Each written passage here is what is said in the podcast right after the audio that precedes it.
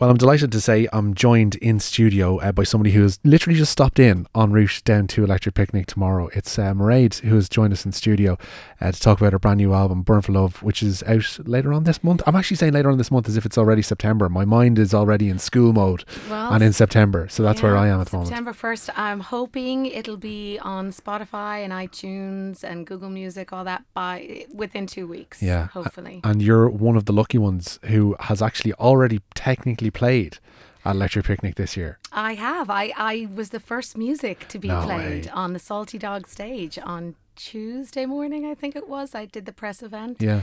and uh, felt good. What's the place looking like? Because it kind of changes and shifts from year to year. There's little knickknacks that kind of change. There's little areas, especially like the Salty Dog and the Hazelwood, where you're going to be playing tomorrow, that have a habit of just switching it up a little Yeah, bit from I